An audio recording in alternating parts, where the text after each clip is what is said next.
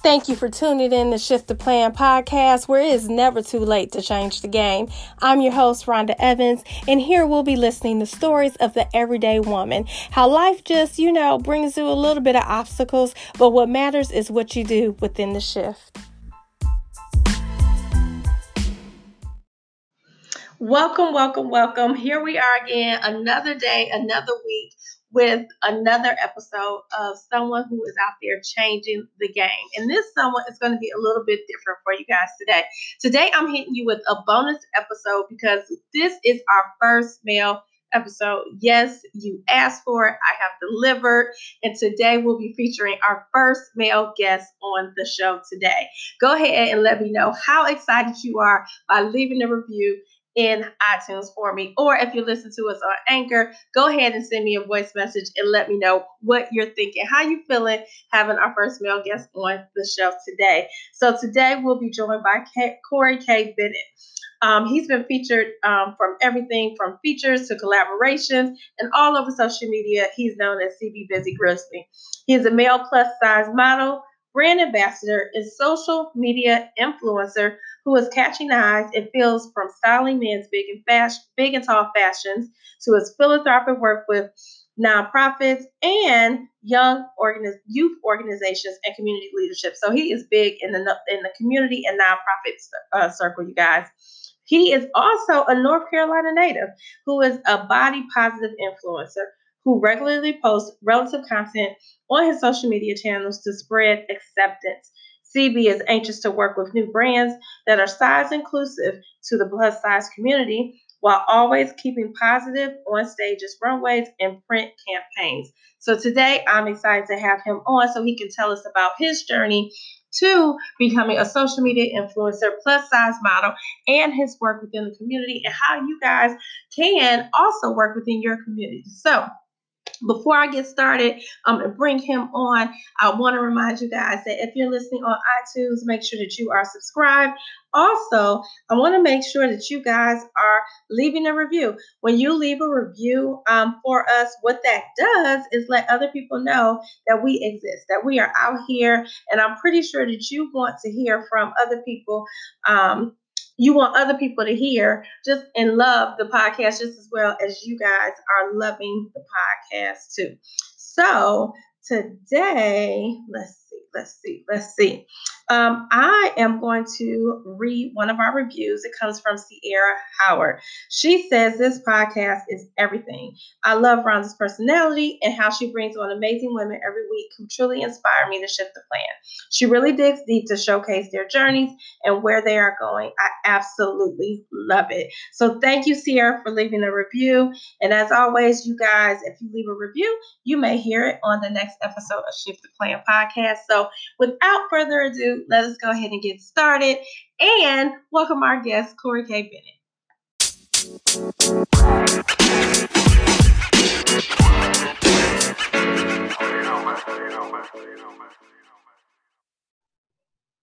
Thank you guys for joining me once again for Shift the Plan podcast, where it is never too late to change the game.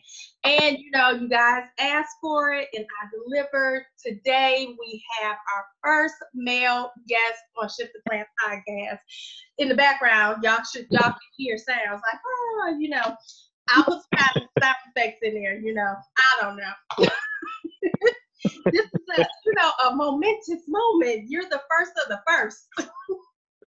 So I see. I should be. Um, I felt like I didn't come prepared enough yet to be the first. I feel like I got to make a statement. I'm setting the tone for every other gentleman to follow, maybe. But um, I do appreciate it. Thank you for having me. Glad to be with Shift the Plan today.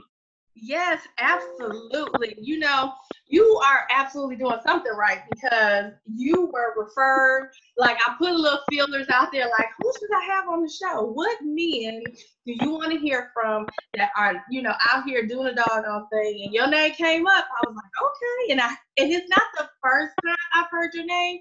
So I was like, okay, let's get him on here. That's humbling. I had no idea. I had no idea, but I'm humbled, flattered by whoever thought um, of me so highly that they would send my name your way. I'm so glad um, to be here. I appreciate it. So we are going to get into your journey, but let our listeners know a little bit about yourself if they're not from the Charlotte area so they can get to know you. You know, and those of yeah. you who do know them, let's get reacquainted. so yeah, here we go. So I am Corey K. Bennett, originally born and raised from Charlotte, North Carolina. Um, on social media platform, I am at CB Busy Grizzly, IG and Twitter as well, um, and many other names that friends call me from being in the local area to businesses to partners and things that I've worked with. But essentially, if we had to give myself a title, which I don't like, navigate between so many, um, I am a college advisor, nonprofit guru, social media influencer, and big and tall male model. Well, look, that was a lot in in one breath. and I had to stop right there. I had to just stop right there because I was like, they don't want to hear that. Okay, let's just let's just wait and get to it. But no, those are the those are the hats that I choose to wear um, most frequently, um, and things that I'm experienced in, that I'm educated in, and that I'm taking that journey, like you said, in right now. So that's where we're at. So I will be honest. You know, I've absolutely seen some of your journey on social media. I remember when I first started following you on there, mm-hmm. and you know, I would see different pictures and stuff, but then I was like, oh, he's not playing with him. I had to put a little bit of pressure, you know, a you little know? bit. And that's how but it is. It is, and it's been it's been definitely a journey. So you know, total transparency, and I tell anybody, I've been modeling for under a year. Mm. Um, and and the experiences and the things and the doors that I've already kind of been open and peaked open for me have all just come through authentic relationships, through people sharing, through people putting my names in rooms that I'm not in, um, and and me just kind of keeping my base and my my character the same. I haven't switched with the trends or the algorithms of any social media platform. I'm essentially who I am, and I've just been letting that you know emulate in the work and the things that I put out and all the content and things that I attach myself to. I wanted to mean something for me, and I know it means something else for another big and tall guy, for another um, mixed person, for another person from Charlotte, from a, for another college advisor, for a person who was a first generation college student. Like something that I put out is gonna connect, and I've just been okay with doing that and making sure that that content speaks to that. And I think it's been authentic, and I think that's why I've been blessed enough to kind of be put in those positions so fast. Um, versus saying I came into the model industry and it's taken about two or three years for me to get on a runway or to get in a um, an ad or a campaign. I've, I've truly been blessed um, just by being authentic. Now, see, you said two things right here that like this interview was so right on time because I'm always right. Like I'm always talking to my audience about being authentic, about you yep. know relationships, and you are proof of that. Like you've been modeling for a little under a year, and because of those authentic, you know, relationships that you built, like like you mm-hmm. said, your name is being put in rooms that you didn't even, you weren't even in. That's it. And I think a lot of people on a entrepreneurial journey or their own personal journey before they find like their passion and purpose going to work for itself, they they just find um, themselves having conversations or they find someone that says i think this would be good and they have to like jump out there and try it. I'll be the first person i was extremely shy about being in front of a camera extremely self-conscious struggled all my life with like weight body issues and complexion issues and everything because different things have attacked me or different people have said different things and, and we're in a judgmental society. So mm-hmm. before i put myself out there whereas most people say oh you're so confident you just hit the camera and everything works it goes that is not how it started. And in every single time that i do it and i'm put in that position is more and more practice for me to come out of that shell and to kind of break away from those societal standards and it gives me a chance to feel empowered and give somebody else that power. So it's all about um, authenticity. And, and and if it's fake, it will be felt as fake, and and people can see it, and you'll lose support. And I don't want to do that. That's that's a mm-hmm. huge risk. Um, I never want to run and using and losing my authenticity to anyone. Absolutely, absolutely. Like you said, when you are coming from a place that's not intentional and that's not authentic, people see that and they pick up on it and they're like, oh, I don't need to do business with them or I don't want to fool with him. And then now here you are, you're getting the wrong type of name attached to you versus he's the one that I want to work with all the time. He's kind, he's humble. You know, you get the different titles attached to you when you you're not being yourself. Definitely, that's it. So you said that's not how it all started. So let's go back. Oh. let's go back before you were this, you know, confident, you know, man in front of the camera that you were able to share your story with individuals. You know, well, let's let's go from there because number one, you're another unicorn on my show because most people are not oh yeah, they act like we're so rare. We all know each other though, but it's so rare. But it's yes, crazy. I'm a natural. I'm a I'm a native Charlottean. It is um it is downtown, not uptown. You know, we I've been here since the original Hornets logo, you know what I mean? So I'm I'm I'm very Charlotte through and through. Um so much that I even have of course, you know, all the guys have a tattoo of Charlotte on you if you're from there. I don't fall out of any um any other category. I have one as well. But yeah, I've I've been in Charlotte. Um I went away just for my collegiate endeavors um to UNC Greensboro and then I came on back after graduating in about 2011, 2012, and the uh, the response and the way the city had kind of looked to me at that time, I knew I wanted to go back into what bred me and kind of gave me those opportunities to leave. So I've been in nonprofit for over 10 years, um, working with all things student engagement, youth engagement, and college access. So I was again blessed to be able to come back and work for an organization who actually gave me a scholarship um, oh, to go wow. to school. So I really was the full circle um, story for them, their poster child for a while, because I was one of the only alum who had returned back to work in the exact same environment that I had came out of. So I originally went to Garinger High School, graduated through this program that I worked for, and then came on back and work at West Charlotte High School now um, which is you know identical to the image and the view of what Garinger at that time was. And I've been there for now about four years in a college advisor role. So my life has been more about service and even in going in um, in college and doing different things, my volunteerism and everything I was involved in. I even pledged a fraternity. I'm an alpha. Um, and everything always been about service. Um, mm-hmm. and that's kind of been running theme for my life. So when I was given the opportunity to kind of step in front of a camera, I asked myself, what was I serving? Um, and at the time, I have a great friend here. He is an amazing photographer in Charlotte. His name is Gavin Bower. Um, I've been working with him for years, but he's a friend before anything. He was doing a brand shoot for a cigar company at that time. And he said, I need you to put a suit on and meet me downtown on Thursday at this time. And I said, for what? I was like, do you have an event? Are you doing a launch? Because he does web design, he does uh, marketing, strategy, building everything with all types of different entrepreneurs. So I was like, what do you need me for? He's like, I'll tell you when you get there. So I show up, you know, blazer suited up or whatever. And he's like, hold this. And he gives me the cigar. And he was like, we just going to do a couple shots. I need some promo shots. I just need some test shots. Well, he started taking shots. We started talking. We laughing, having our natural chemistry. That what we do, joking on each other, you know, clowning. And he puts the images out, and they just are fire. They're amazing. They're great shots. I looked comfortable, even though I wasn't. It was hot. I want to say it was the middle of June, and I was downtown.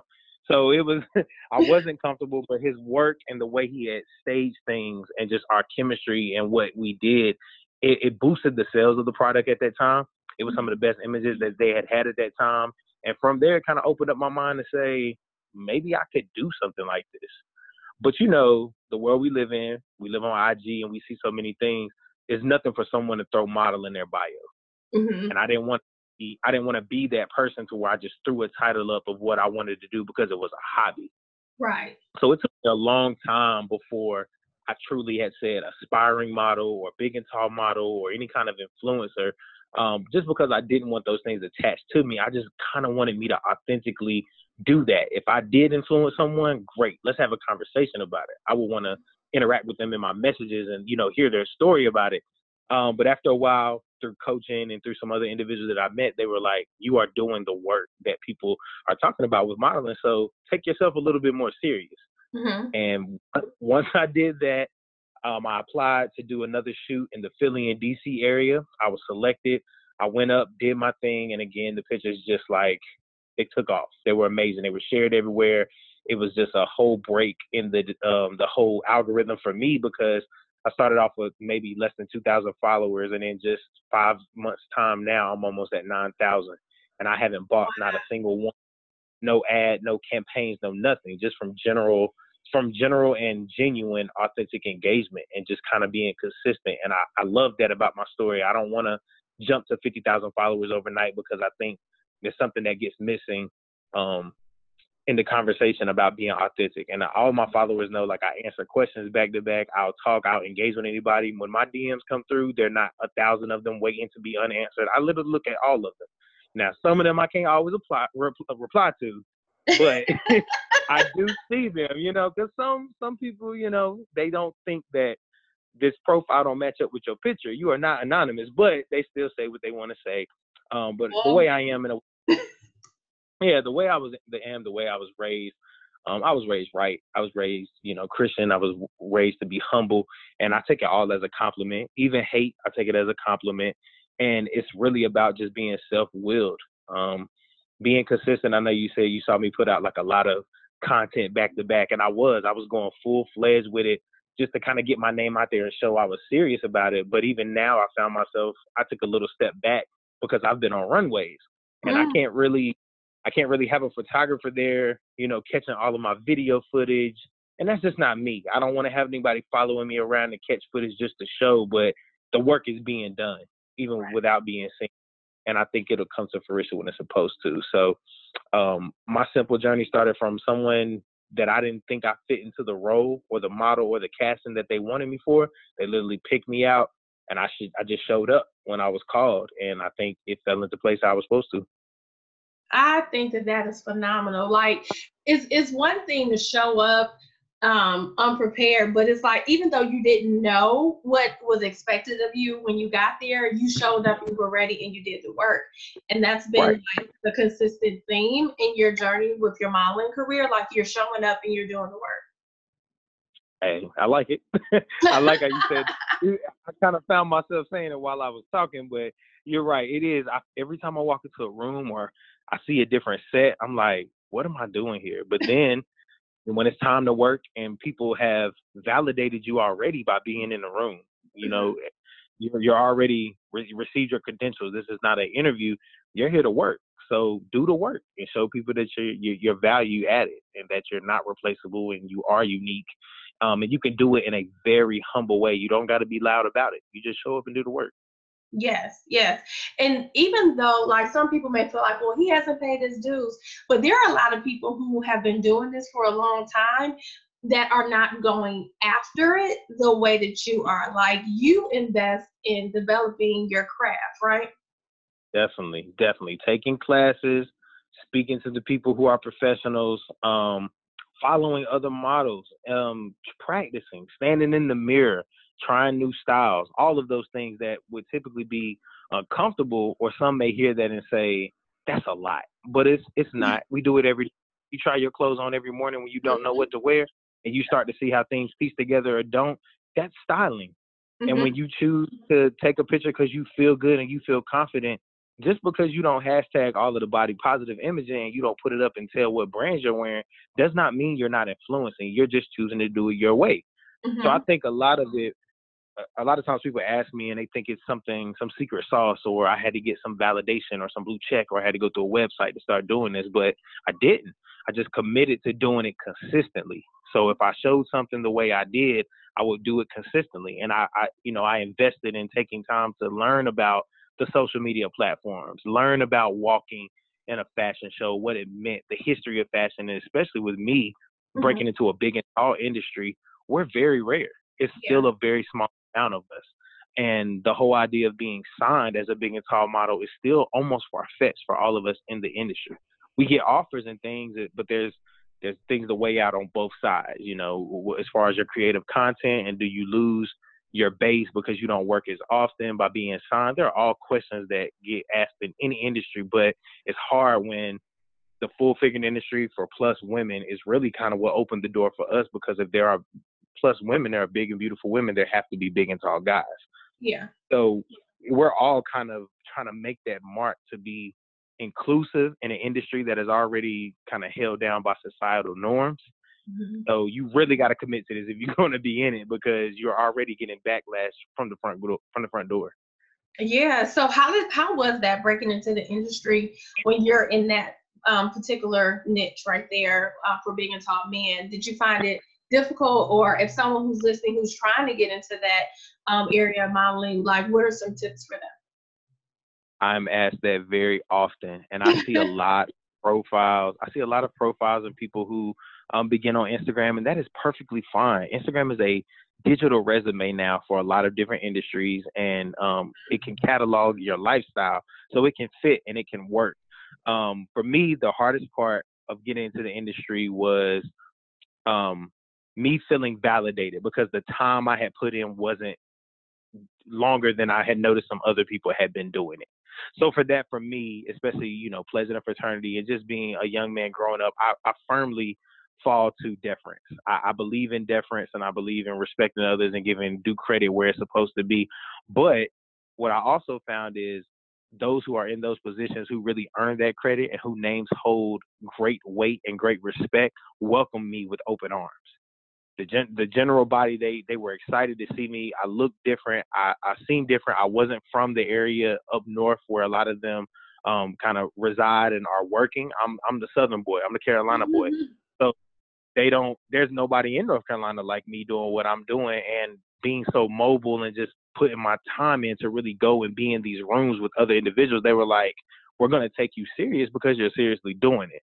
Right. And it I think it, I was welcomed generally with open arms. I'm I'm pretty sure someone may have not liked my pictures at first when they first put it out, and they still may not to this day. But I don't know that that's the case because it's just it's an industry where you do your work, you do your influence, and you are your style, and whatever that is, it's gonna hit for somebody, and it's not. So I tell anybody if you're aspiring to do anything remotely close to what I'm doing, you have to be conscious of your audience make sure what you want to put out is the content that is truly your character and then do it unapologetically. Mm-hmm. put it out there put it out there for criticism and be ready for it.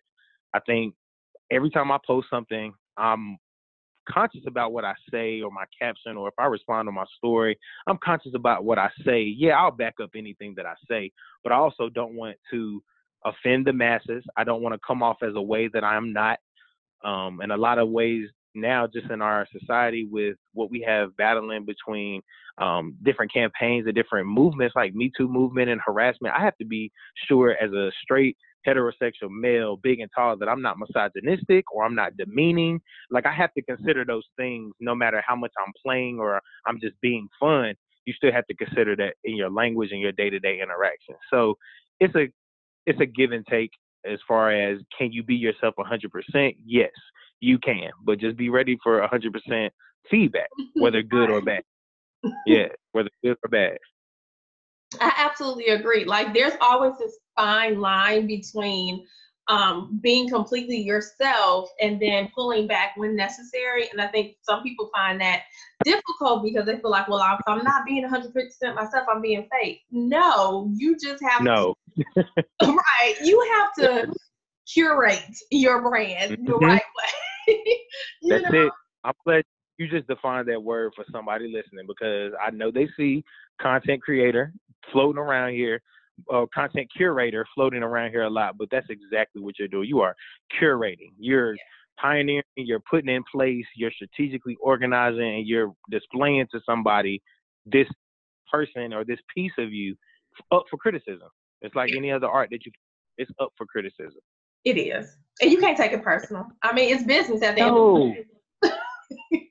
one of the my one of my favorite books is The Four Agreements by Don Miguel Ruiz, mm-hmm. and number three agreement is um, do not make assumptions, but another one is don't take anything personal under there. Once you stop taking everything personal and don't make assumptions about what people feel or think of you without truly like diving into the conversation for clarity, once you get that, it a lot of things just don't seem the same. Feedback doesn't even sound the same anymore. You know how to sift through the emotions of it and get to the meat of it and either deal with it or say, you're entitled to that, and that's okay.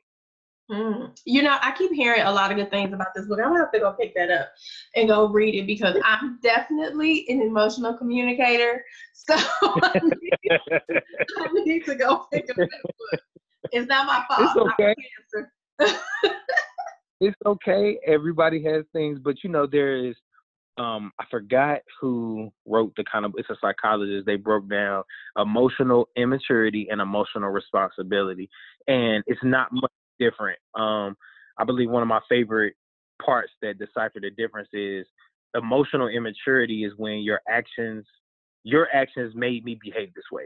That's what you say when you're emotionally immature. You did this and it made me do this. But being responsible says I have a choice in how I get to respond to what you did. So it doesn't take away the action and maybe what been what was a trigger, but it gives you power to go back and say I have choice. And that was one of the I had to learn that as well too because I I'm temperamental. I'm a I'm a young man, but I was raised by three strong black women. So I'm mm-hmm. I'm already battling being every against every stereotype they don't want me to be, as mm-hmm. well as learning how to be my own man. So I had to understand how to fight differently and how to argue differently and how to voice my opinion differently to where I can still be stern and I can be assertive and advocate for myself, but not be defensive, you know. But yeah. it's all a learning.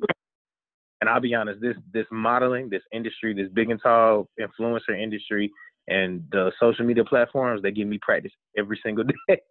I believe it. they give me I practice every single day. Yeah. People can be so cruel, like on social media. It's almost as if they're like, "Oh, well, I'm behind the computer, so it's okay." So you have right. to how to build up that thick skin because at the end of the day, what you're doing has nothing to do with them. It's whatever mm-hmm. you're doing is going to help the person it's attention. Right. And even I think I, I want to jump ahead because we might get to this in some of the rapid fire or something later. But even me as a as a man, I have to understand that um, I think the generation that we're in right now and this whole shoot your shot mentality, mm-hmm. women aren't scared anymore. no. Women, women aren't scared. They're going for what they want. They out here starting businesses, being successful women, being young black excellence, all of that. They're not about to sit back and wait anymore. So now you have to I gotta be careful about how I respond because I do get a lot of approaches, you know, via DM and different social media platforms and asking things, but I have to be careful to not be a playboy or not be a flirt. And one of my biggest rules in this industry, a lot of people say, um, even some of my friends will say, "Oh, you collab with this person," or "We've seen these pictures. Y'all look amazing together." And I have to go back and say, "Yes, you know, her work is great. I'm so mm-hmm. glad that she let that out, that she worked with me. That you need to understand that it's a professional thing. I don't mix honey and money together. Right. And it, it's like. That. Yeah, it's just rules that I had to put in place for myself, and I'm I'm I'm glad I got into this industry when I did. Had I been a younger man with this type of um, immediate attention and there's these ways of getting this instant gratification, I wouldn't know if I would be in the same position. So it's all right on time. Mm-hmm. And I think mm-hmm. everything I'm doing is is timely. It's right where I need to be mentally, emotionally, and physically. So I like that. Like you don't it's it's a way to respond to everything and you have yeah. to make sure that whatever you say, like because this is your brand now. Like this is your business. Your name is your mm-hmm. business now. So you have to be very mindful of how you respond to people. Definitely. So, what is the craziest thing that you've got in the DMs? the craziest, see, crazy is subjective word, but for me, um, for me, I have seen a lot. I have lived a lot of life. Um, in my thirty, in my thirty young years, I have lived a lot of life. But I think the most recent thing. Let's go with that because I don't really know crazy, but this is this kind of happens about once a month. Um, I'll get a different kind of approach by DM um, that kind of wants to spark conversation. So I have a theory: women and men do not slide in DMs the same way. No. And women are extremely strategic. They are going to pick something that you would like to talk about because they want to get you talking about it and communicating and build a base of trust and friendship. They're just strategic. It makes way more sense mm-hmm. versus directly just coming at you with a compliment. Oh, hey, handsome, how you doing? That's not really how women do. A lot of times I don't get complimented instead the fourth or fifth exchange of a message back and forth, but they may start on business or they may start with something else totally out the way, like, oh, I wanted to ask you a question about style and it goes somewhere else, which is all fine with me. I'm okay with it.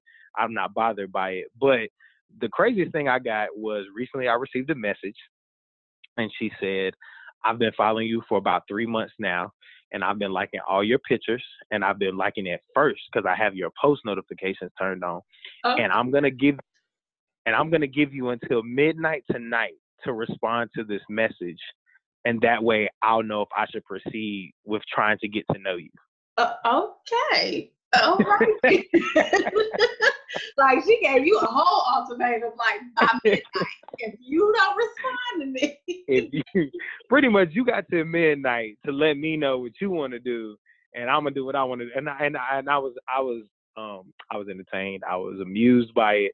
Um, but you know I I, I responded in a way just to validate and still was authentic to myself. Um, and let them know, you know, I I appreciate the candor. I appreciate the uniqueness because nobody has ever said something to me like that when they wanted to get my attention. Um, so I recognized it, but in the same sense, just that person's their age and what they were doing and the image they were putting out, I didn't want to be involved or interested in it. And I told them, I said, Well, you gave me an ultimatum, but you didn't ask if I was interested or was I taken or was I involved with anybody or any of that. You know, Right. you just jumped in first. You just going 100 miles an hour no brakes. And um, they were like, you know, then they wanted to scale it back and take time and ask questions and things like that. But I didn't get too deep into responding. But the crazy things about these platforms is anyone can approach you in any kind of way through a message. yeah, And I mean, I, of course, I have to allow those messages. I could block anybody from sending me DMs, but a lot of times I get my contracts and I get creative directors and people who can make moves and make decisions. They DM now. They don't email. They're not going to go through my site. My site hmm. is right there. My email link is right there, but they're not going to go there. They just go straight to the message. And if that's how we got to get a response, then that's how we got to do it. As an entrepreneur, you got to take it how you get it. So I I'm open to all of that and I keep the messages open. But the craziest thing beyond that is I got an email from my website that goes into like contacting me if you would like to book or we want to do a collaborative shoot. And I got some pictures sent, which is not foreign because some other models send pictures sometimes to see if they would like to collaborate. Mhm. But these pictures weren't quite the pictures I normally that I normally get. Um, and it was just so funny, you know, it was it was a young woman. I don't know if she's young or not. We just gonna go with that. It was a young woman. it was a young woman sending me bathroom droid pictures, Wow. um, wearing her wedding ring. what, ma'am? And I was just so I was just so taken back. I was just like, I can I can see the ring right here. I can it's a grade D diamond. I can tell from right here in this picture. Like this is this is what we doing. And um I didn't respond. And she followed up with another email and said, I'm sorry if I offended you. I didn't know any other way to get your attention. That's so- not it. Yeah, that missed. That was that was a bad shot. But like I said, people people are in different places. And I told my friends, my friends they were like, You should be offended, you should, you know, leak the pictures. And I'm like, No, I would never do that. That's it's unnecessary. But I said, You don't know where people are. They could be in the middle of nowhere. This is all they have. Their their their world may revolve around looking and imaging other people and trying to imitate it or get attention that they're not used to. And we have to realize we're in a worldwide web of people. We're the most connected and disconnected generation of all time. So you have to deal with different things we're not used to. So I'd say that was crazy, but it's just like always a funny story when I think about it. yeah, that was a little crazy. Like, you just remote with And, that. face, Woo. faces in the faces in the pictures, not just the body, whole face. Oh yeah, she was wrong for that, ma'am. Ladies, whoever, just make sure that when you are sliding in the DMs, that look, this is a business. So please, uh, uh, please approach accordingly. Okay.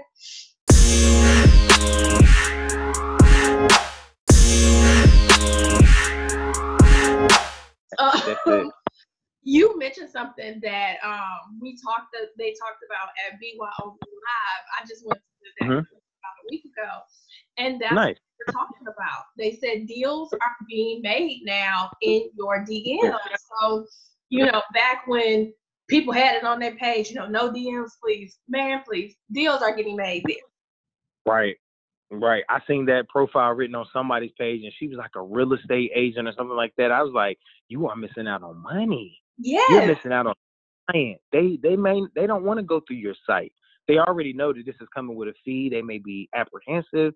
They may be scared already, and you're you're creating more barriers for them to get to um before. Now I got it. If it was like a confidentiality thing or something like that, I get it. There are certain realms, but if you are a person and your person is your brand, they can communicate with your brand through messages. Yeah. Now the manner in which they do it and how you respond is totally up to your business model and totally up to you as a person. Mm-hmm. But there are deals being made, big deals. I'm not talking like, oh, we're just meeting up to throw this little event. No, big deals that contracts are being sent by pictures and de- direct messages mm-hmm. for signature and printing and all that. So it is, but I think until you're a freelancer, until you're an entrepreneur and you don't see it in action, a lot of people don't believe it because we're still stuck in a corporate world.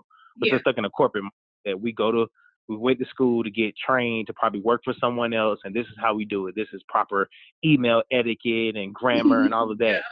we we didn't have a class. Yeah, we didn't have a class that says when I tap the top right of this corner, I can get in touch with this person across the world that quick and I don't have to search for an email or search for their LinkedIn or go to their business page. And you know, you just have to develop and adapt to it.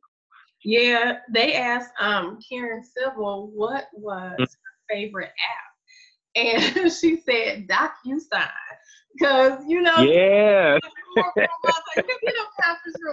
Look, email me that or send that to my phone. Let me yeah. sign it right quick. I can do that right now. Let me take this lock orientation off, turn this phone to the side, and I can get this right back to you right now.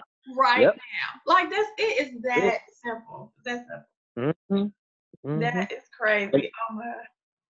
And I think for us as entrepreneurs, you know, you want to take money however you can get it at mm-hmm. that time. You, want, you don't want to wait for a check by mail.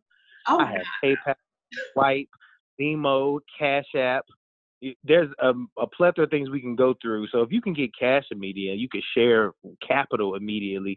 You're gonna want all that access immediately. So people have to get with it, or they could miss out on on their check. You don't miss it. You don't miss it. so yeah. yeah. Um, going somewhere. So you mentioned early on about nonprofit. So was that mm-hmm. something that had always been something that you were a part of, or your love for volunteering and work in the community? It um, I think the the purpose of wanting to kind of serve and work with people came from my my mother. She is a natural caretaker. She is not a trained nurse, but she can care someone to health. Um, oh. she always had a heart for people. And now, as much as I try not to get on these interviews because she didn't got on me a couple different times about talking about how aggressive that she is or how she is. So I'm gonna leave with love. You know, I just got done reading a comic book. I'm gonna leave with love and tell her that she is a caretaker and she is a natural uh, caregiver. Um, and I, I just saw her heart for people and being raised how we were between our church family and our community um, and just our family friends that we had for so long, I, I noticed that a lot of people always needed help or they used resources to get information that they didn't get in a classroom or they weren't privy to be in a certain room to get. So for me, the nonprofit was my very first job ever. I worked for, do you remember the Truth campaign that did the smoking anti ads, anti smoking yeah. ads? Yeah. I was a part of one of those youth groups that was spread out over the entire country that sent in those skit ideas, did the advocacy work in the area. I was a part of the main legislation that stopped smoking in restaurants and bars in North Carolina. So I was fortunate to be in a position at 14 and 15 years old. I was looking at legislation and I saw policy policy change and mm-hmm. I recognized social justice and people being uncomfortable by what people chose to do around them. And it kind of opened up my mind to just be in a position to where let me give someone options. Um, and I chose to do that through education. That was my that was my ticket to learn a lot about me as Corey, as a man, um, and just being a responsible adult. College was for me. It's not the same for everyone, but for me, college taught me those things. Yeah, I went to classrooms, but I got my education outside on campus being involved in the community and just thriving in my own area and kind of making my own name. So nonprofit has kind of been embedded in me early by the the idea of serving first, and then the education component kind of came in once I realized I was the first person in my family to ever go to college, receive a degree, stay off for years, and you know come out with not as much debt as some others had, but I almost went to school for absolute free. And it was just a chance for to kind of turn around and I have to tell somebody else how to do that. So that really sparked the mentorship, the the nonprofit zeal, and the helping others kind of mentality that I've always carried. Wow, when you look back at you know all of the things that you've done over the years, and then at such a young age, does it you know make you feel like wow, like how did this even happen? Like how is this my life? But you know, you were making differences at a very young age. I'm blessed. And I told we were having a, a, conversation with one of my friends last night, and they were they were not happy about where they were. And um, for us at 30, you know, we're kind of approaching this milestone age for us where we're reviewing our lives, and we're like, this is not what I said I'd be doing at this age. but we we have to sit back, and I told them to make a list bragging about themselves. And I have one in my phone that like I go down my my quote unquote stat sheet as a man, and that's I literally like am on paper. If I had to put my best stuff out, this is what my stat sheet is gonna read. And I do it just for me. I don't do it for sharing, but I go to remind myself that when I'm taking an L and when I'm learning a lesson in life, that I still have done these things in spite of. And it's it's important to remember that. It's important to remember where you came from. I've always had humble beginnings. I am nobody special. People hear me say that all the time. I be like, I am nobody special.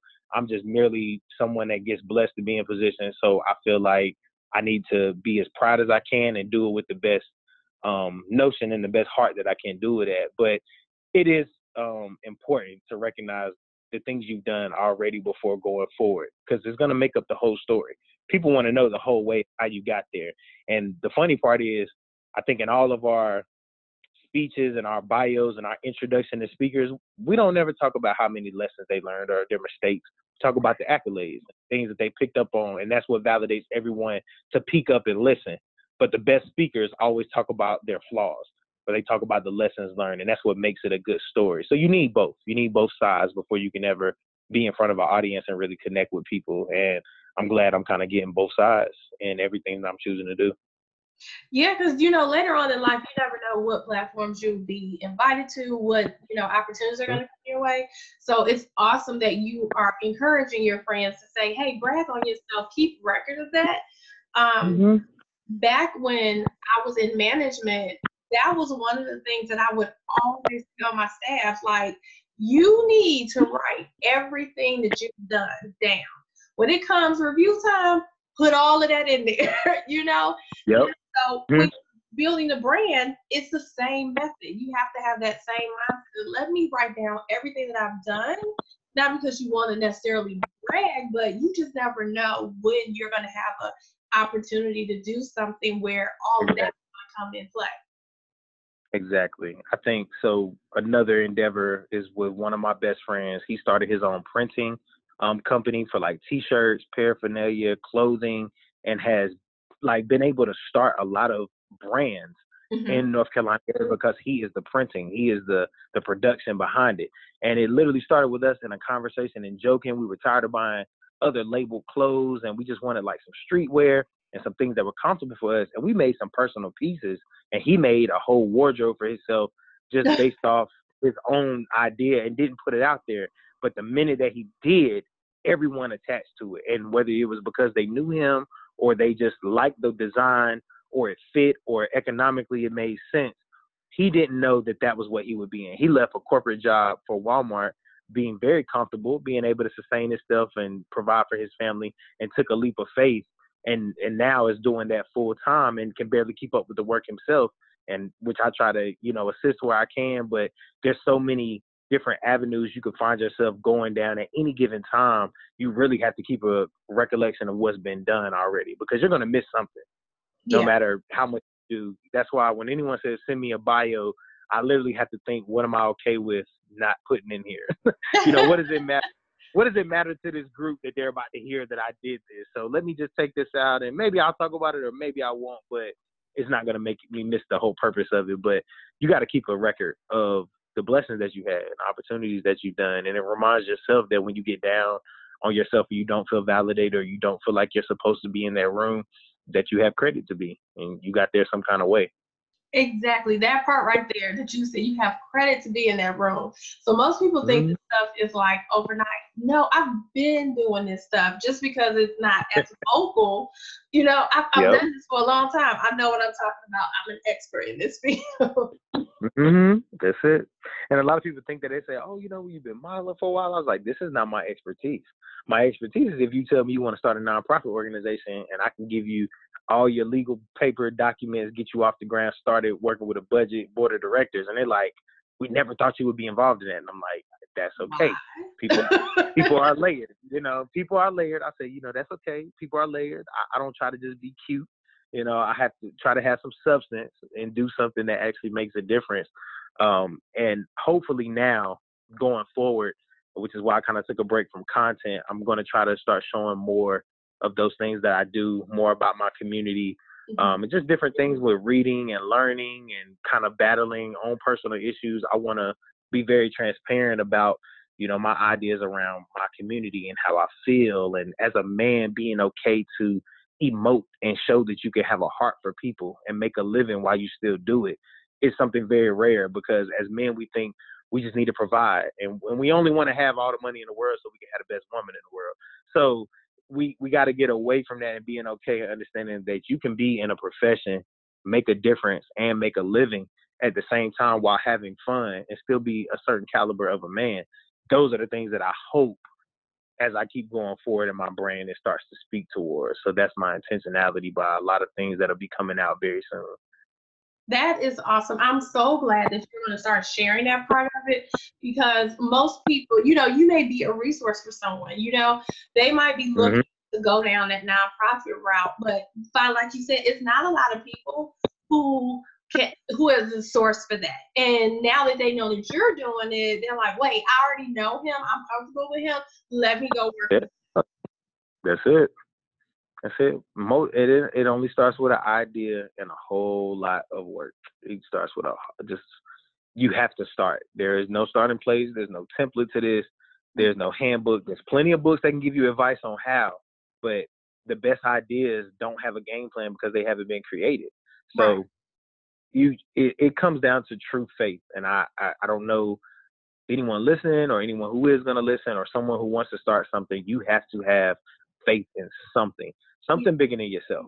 Yeah. Because eventually, as a human, you are going to burn out. You are going to be emotional. You are going to want to give up. You have to have some kind of zeal that pushes you beyond that. And for me, it's always been other young people who are looking at me. And mm-hmm. I don't want to be the one to fall short, or it's, it's been for my family, or it's been my single mother, or whatever. It's always been somebody looking at me, and I realize I have to stay the course, and I can't let my temporary feeling cause me to make a permanent decision.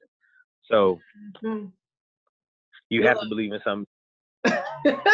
Look now, that whole little statement right there. If you didn't get anything out of this whole entire interview, that part right there, rewind it and listen to that part again. That's it. Hey, I picked up on it, but as much as you know, we're talking. I'm always talking to myself, and you know, a lot of people are like, "Oh my God, you know, you've been through something." But every time I'm given a chance, you you you are preaching a sermon to ourselves because it's been rough weeks and times and things that are on the horizon that maybe hasn't hit home for even myself. And I have to remember that. Like I put this content out here and I told someone else to do it. I gotta remember for me that I need to be in a position to keep doing this and I can't let whatever comes up knock me off my course, you know? Yeah, it's it's bigger than us, right? Like there, there's yep. somebody on the other side that needs to receive this message. So yeah. Oh wow! So when it comes to nonprofit, what would you mm-hmm. say are probably the top three um, actionable steps for someone who's trying to get into that uh, arena? Yeah, um, I would say before you even think about a mission or a vision or a name, what do you want to fix? Mm-hmm. If you if you could do something that through your power, effort, resources, and programming, if it if it totally wiped out this issue, would you be okay with it? Mm. Because I, a lot of us work in nonprofits, and I've worked in nonprofits, but we have to realize that our livelihoods are attached to this, and there is money in nonprofits. Let let me go ahead and please put that out there.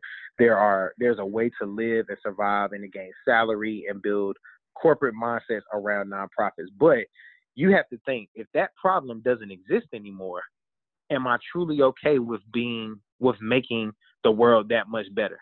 Because mm-hmm. what it's going to do is put me out of a job. Right.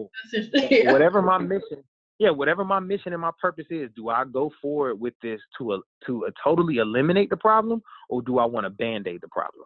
Because mm, if I want if I want to band aid the problem, I can continue to do that. I can continue to keep opening up the wound and putting a band aid on it. I can continue to show a cycle, and I'll let the money flow, and we'll just work towards it. But we're on a hamster wheel. True nonprofits that are thriving, that connect to people, and that cause change, alleviate problems indefinitely and then they pivot and go to other ones because they've had proven success. Yeah. So before you even sit down to make a name or a mission statement, you have to be okay with whatever problem you are seeking to solve. If it is solved completely and totally is annihilated and go away, will you be okay as a person with it?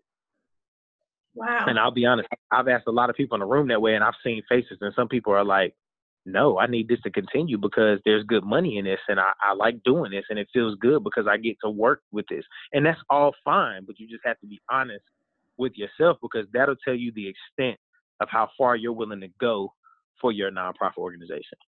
Right, right. If you, if, yeah, if it just feels good and you just like doing this programming because you want to work with young women and teach them how to eat at a formal dining room table, that's perfectly fine. But what happens when etiquette is now taught in every common core standard in North Carolina as a part of growth development grant. That something comes down for the federal government. Then what are you going to do? Exactly. So you, you have to you just have to be in a position with a nonprofit to understand you are seeking to alleviate a problem. You're seeking to create a better welfare for the general population or community that you're serving. That's one. And two, I would say is um, nobody's going to take you as serious as you're going to take yourself. Mm-hmm. Yeah. You can talk about all day about what you want to do, but if you haven't done the research, and if you come to me and tell me I got this idea, nobody else doing it, it's all me. I thought about it. Okay, I say, what is it? And while that person is talking, I'll start googling.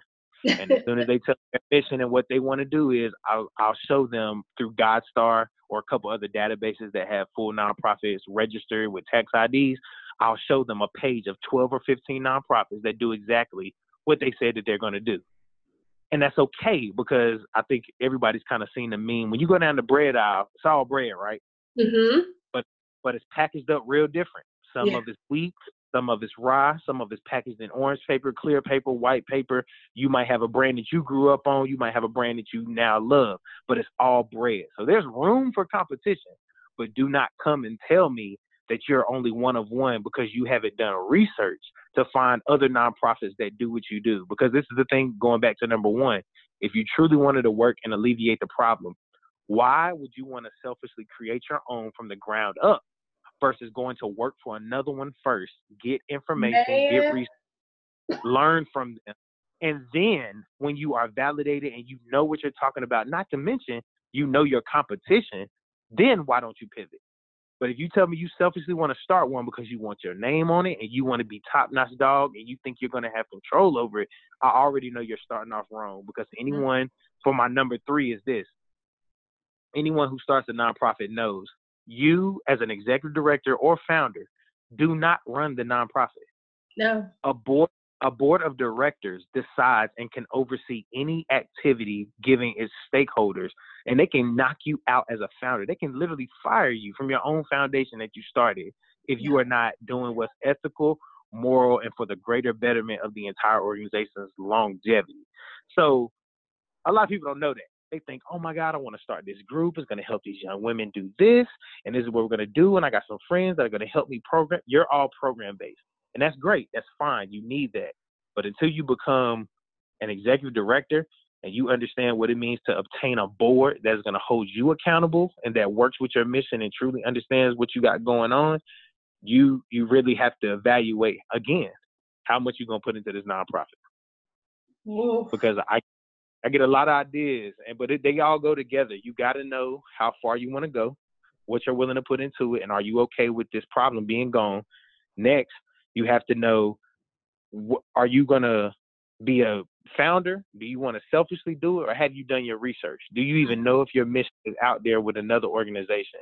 And then lastly, how you gonna get a board of people behind you that support what you're doing and are gonna hold you accountable to make sure everybody's doing what they want to do?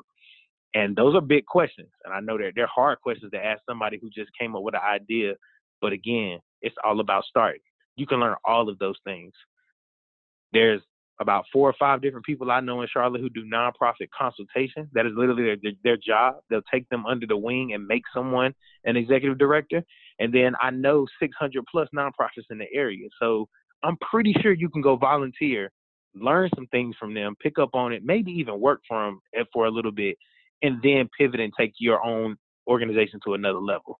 But people don't want to do that hard work that's some that's some hard work, and it's a lot to ask somebody when you tell them nonprofit doesn't make the money that they probably are looking for.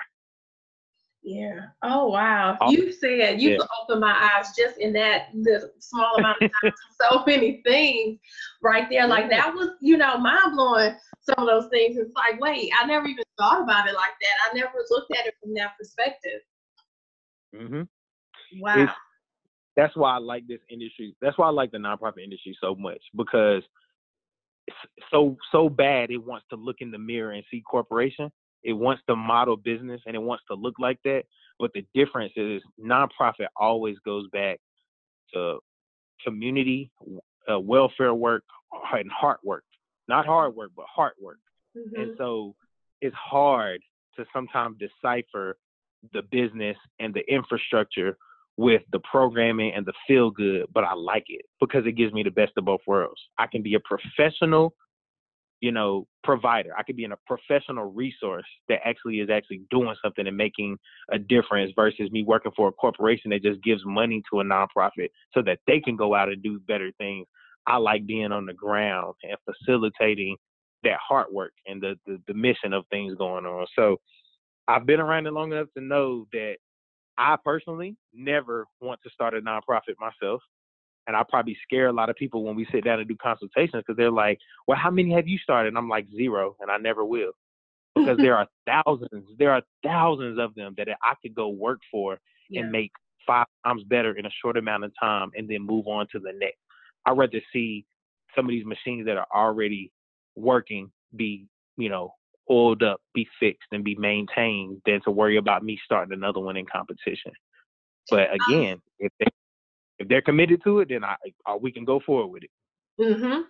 I love the fact that you've mentioned that that it's better to work together and to collaborate than starting from the ground up if you don't have to. If there's something already out there that is serving the purpose that you're trying to do, then why not work with them then than you just having your name on something? Exactly. Yep. Like what and, is work really for?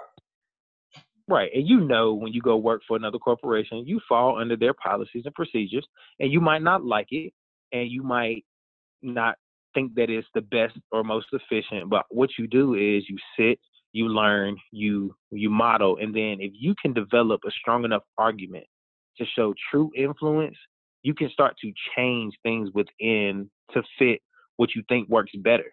You can pose that. Once you get the credibility of a worker and someone who is a team player someone who is aware of what we do and trying to be better and not control it or just to say we don't want to do this anymore, but you're trying to truly make it better, that's the heart of nonprofit. You want to continually be better every day and be strategic about it.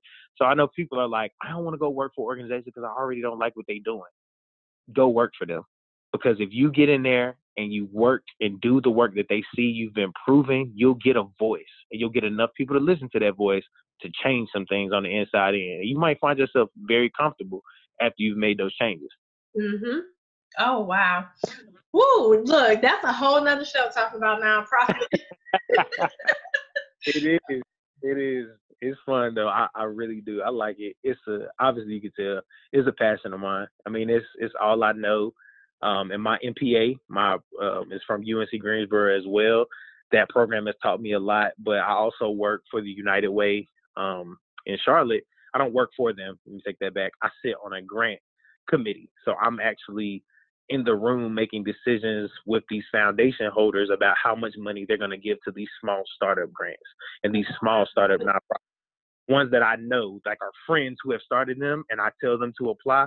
I'm sitting in the room deciding how much money we get to give them, and that's what I want to do. Like I want to be in that position to where you didn't know if your nonprofit was going to work, but you've done the research, you did the hard work. Now let me try to help you find some money to make this come to fruition.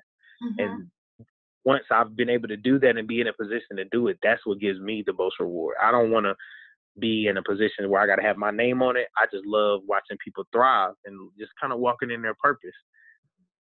That is awesome. That is awesome. That's why everything that comes your direction comes the way it does because you have that servant heart. And so, yeah, it, it, everything happens for a reason. What you put out there is what you get back. Yep, that's it. Oh wow. Well, Corey, I thank you for hopping on this call with me. because this was good. This was some good stuff. I appreciate it. I, I am okay with coming back anytime you want me to. I think I might have opened the door for some guys. I, I think you did. I think you set the tone. some some more young men can, you know, chime in here and let them know what they got going on. And I think um, you know, if anybody doesn't know, 44% of the entire population listen to podcasts. And I think men, we are braggadocious amongst our friends, but we don't always have the right platform to kind of put out what we're doing. Mm-hmm. And y'all are y'all are leaving us in the dust. Like y'all really are. Women, y'all y'all are y'all glowing up on us and we and we can't keep up. So I try to encourage my men um, and my guys and my family, no matter whether you're a husband, you're single, you're a dad, whatever, you should be uh, glowing in a way and showing what you have going on in some form of fashion. It don't got to be bragging or anything that is a turn off for people, but using your platforms and using your voice. So I hope that another young man jumps on this. I hope that another man who is trying to, you know, extend himself and do something bigger than himself jumps on this. But I appreciate the platform and I I, gen- I genuinely thank you, Ronnie, for letting me have um, some time to be on here with you. Definitely. Look, you got my wheels turning now. Look, it sounds like we need to have like a live shift the plan episode. hey, I'm with it. I like it. Look, yeah, I'm gonna have to work. Yeah, I'm gonna have to work on that. You and I have another person in mind who is like an honor honorary uh, roundtable member. Like, yeah, that would okay. be a good show. So yes, you got my wheels turning. So we're gonna have to okay. do something. I got you. I'm game. You got my yes. Just let me know. Absolutely. So before we end, we're gonna hit this lightning round where I ask okay. you a series of five questions, and right. you just say what first comes to mind. Do I have a time limit? Um. Yeah. no. I got to do it. Do it expeditiously. Got it. Okay. yeah. Look, you know, there are some questions that people always pause on and like, wait, I don't know. so right. it's okay. Um right, we good. We good? All right. So yep. question number one. What would mm-hmm. you tell your younger self? To stop worrying about that. it's not like, important. I don't I don't even know where that is, but stop worrying about that because it's really not important in the grand scheme of things. Um, just being more intentional about what you care to give energy to. Mm, that's a good one. That's a good one. Um, question number two: What keeps you sane throughout your journey? Music and Mama Bear. Oh. so. Um, yeah, so my, the whole idea of like grizzly and my whole like alter ego, I really have a respect for bears as a sacred animal. Um, and I and I do appreciate them or whatever. But I call her Mama Bear because she, if you know anything about mothers and bears, they will literally die for their cubs. They will fight to the end, and she always has. Um, but for her, she real humbling. Like no matter how far I think I'm getting ahead, no matter how great I might think I am, she will bring me down to earth. She will humble me. Um, at the same time she'll love on me in her own special way, but she's humbling and it keeps me kind of focused. And then beyond that, I have an extreme love for music. I'm always listening to music, all different types of genres. But for me, uh, mostly like a R&B and you know soul and old school. That's me all day. I listen to that neo soul. That stuff keeps me keeps my energy balanced. So I say music. Okay, okay. Um, question number three: What tools do you use day to day that help you the most? Tools that I use day to day.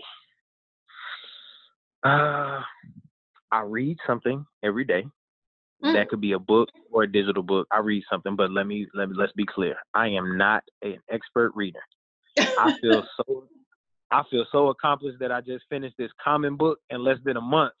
Oh. That like I have I got I got my reading you know I got my reading eyes on now, but I do I read something every day that is supposed to go either like a challenging question or it goes to like the self help category. I do do that.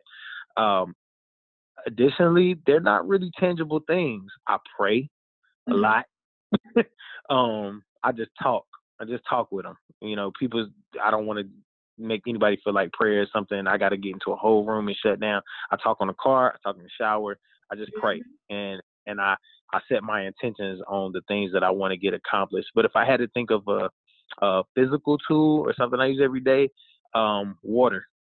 really? That water. is a first. Yep. yep. Water. Water is a humbling thing. It's something that you constantly need.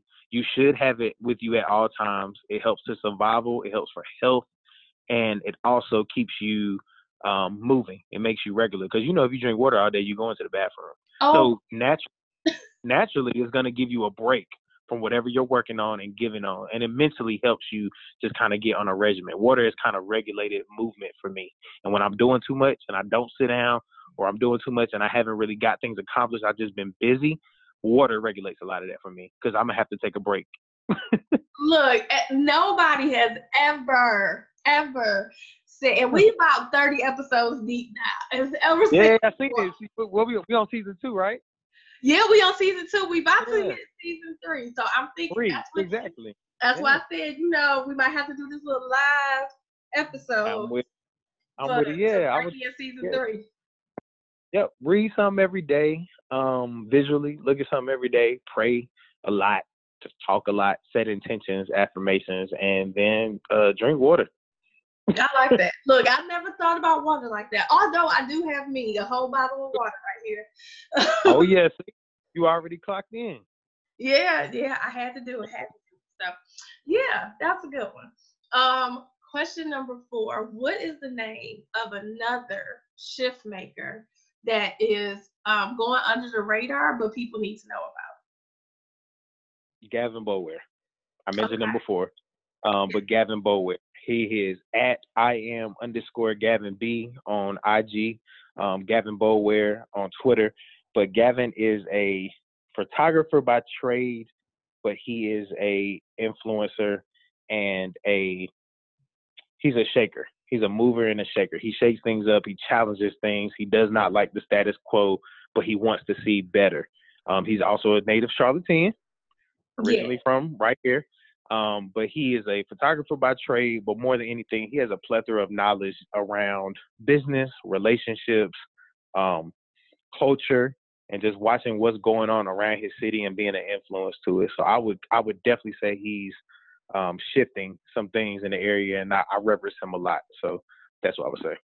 Okay. Yeah, I've heard of him before. Um, we have a community um, called Shiftmaker Charlotte and mm-hmm. um, the co-founder she um, shoots with him sometimes. Yeah. yeah. Okay.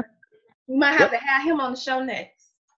Hey, he can do it. He'll trust me. He'll be all in. yes, I would definitely have to put his name down, and I'll mention him also in the show notes so other people can connect with him as well. Cool, cool, definitely. And then question number five: What are you most mm-hmm. thankful for throughout your journey? I am most thankful for not knowing what the end looks like. Mm, that's a good one. Um, I'm most thankful for not knowing what that that end or that success or that period is going to look like um, for me. It's kind of like I'm working every day towards a goal. I don't know what it looks like. I know what I want it to feel like, but I'm excited to see wherever um, it stops. And I've, I've said it in a previous podcast before. If the modeling and the big and tall modeling and that thing stops, when I get ready to pivot and I've used this platform and go into another endeavor that still speaks to my purpose and it's still me doing something authentically, I'm excited to see what it's gonna look like at that point when I switch.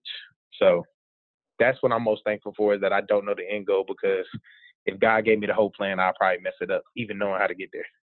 Look, I think that's the truth right there because if we knew how it was going to end, would we really put in the work that's necessary to get there? Exactly. Exactly. Yep. So wow. Woo, this has been like an amazing, an amazing yeah, a good time. You know, this was good. You know, I'm glad that I had to pivot a little bit, had to shift the plan and say, hey, it's some men out here that are doing the doggone thing and hear from mm-hmm. them. Yep, there's a few of us out here. We we we trying to catch up. I told you, we chasing y'all. We trying to get on board. We gonna meet y'all there, but we we coming. Yes, yes, yes, yes. So how can our listeners um, get connected with you um, and even work with you? Definitely. So um, we talked about it a lot, but I will I will go through Instagram because it's so handheld, it's so right there, and it's free. Um, mm-hmm. You can mm-hmm. find me on Instagram at CB Busy Grizzly, C B B U S Y G R I Z Z L Y. Um, that's Instagram and Twitter. I do have a site, which is the exact same way, www.cbbusygrizzly.com. I have a contact me form on there, as well as you can read my bio, see some other work that I've done, some things in my portfolio, um, and uh, not to mention like my sizing and all of those things. If you're a creative director, or if you're a stylist, or if you work with a brand, feel free to go check that out and reach out to me. I'm open to collaborations. Um, I'm open to working together, and do not be intimidated for whatever reason. If you are by me, I am nobody special. Just reach out. We're gonna see if we can work together. We can work together, and if not, not right now. I, I just really never want to put out an image that I'm unapproachable and that I'm not tangible. I'm a very real person, living a very real life. Um, please reach out if you want to do anything, more information about nonprofits, uh, college, ex- access, any of that. Feel free to reach out. Awesome, awesome, you guys. So you have heard it here. We'll put all of his information in the show notes so you can connect with him, whether it's for modeling, collaborations for nonprofit, it'll all be right there in the show notes. And remember that, as I say every single week, it does not matter what obstacles come your way, you can decide to stay stuck or you can shift the plan. So we will see you next week. Remember to rate and review us on iTunes, share share, share. Because the more that you share, the more people get to listen to these amazing stories of amazing shift makers. We'll see you next week.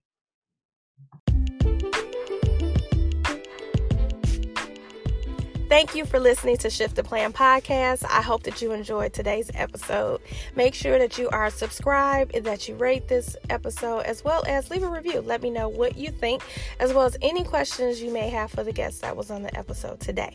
Now, some exciting news. If you haven't already seen it on my uh, Shift the Plan podcast or my personal page, The Rhonda Evans, we are now a whole tribe, y'all. I know it has evolved from just me having having the idea to starting the podcast to now wanting to connect with more individuals who are shift makers, those who are making an impact in different areas in the community and education, mental health, and just what that foundation of building families are. Um, and so I'm excited to announce that we are now an orga- organization called Shift Makers Charlotte. So you can head on over to our Instagram page at shift.makers.clt and take a look at what we have going on. And you can also go directly to the website at shifttheplan.com backslash join the tribe. You.